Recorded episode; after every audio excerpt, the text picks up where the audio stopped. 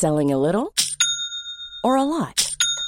Shopify helps you do your thing however you cha-ching. Shopify is the global commerce platform that helps you sell at every stage of your business. From the launch your online shop stage to the first real life store stage, all the way to the did we just hit a million orders stage. Shopify is there to help you grow. Shopify helps you turn browsers into buyers with the internet's best converting checkout.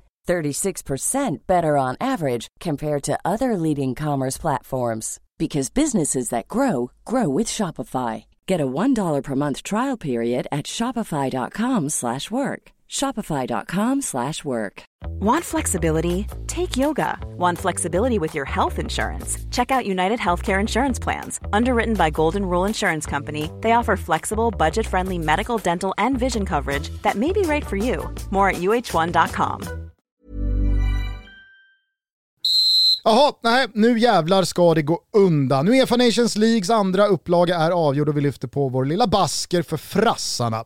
Det var en av de bättre halvlekar landslagsfotboll som spelats på år och dagar när Le Bleu vände och vann semifinalen mot Belgien i torsdags. Och dagen innan hade Spanien med Ferran Torres i spetsen brutit spaggarnas, får man ens säga så längre? Okej då, italienarnas 37 matcher långa förlustfria svit och segrade med 2-1 på San Siro.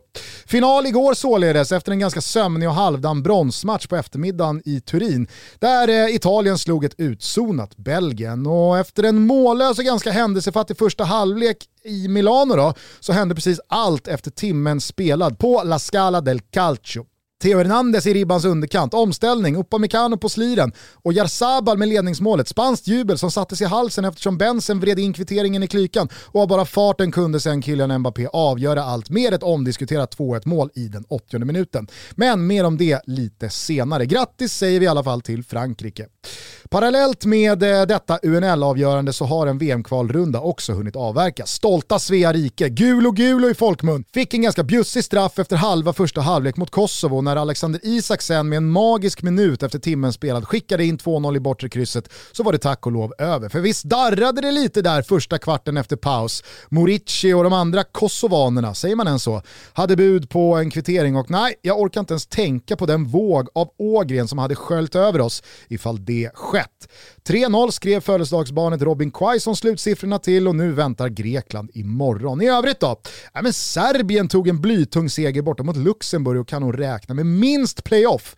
Kul tycker jag. Oklart varför, men jag är svag för serberna. Det är något med dem som liksom, ah, vet fan, det är liksom kungarna av Balkan. Så känns det bara. Passar hör. Är de, är de inte det? Passar. Guldlänkarna, Passar korsen, linnena, Säg bara passa dig. mjukisbyxorna, Mm. de röda ciggarna. Anna Lavdic lyssnar på det här också. Visst, visst gör han det. Portugal är hur som helst enda hindret mellan Serbien och en direktplats till Qatar. Schweiz passade på att också säkra minst playoff i sin kvalgrupp medan Wales och Tjeckien går en oerhört tight fight om andra platsen bakom Belgien. Kryss i Prag 2-2 och fortsatt båda nationerna på samma poäng, 8.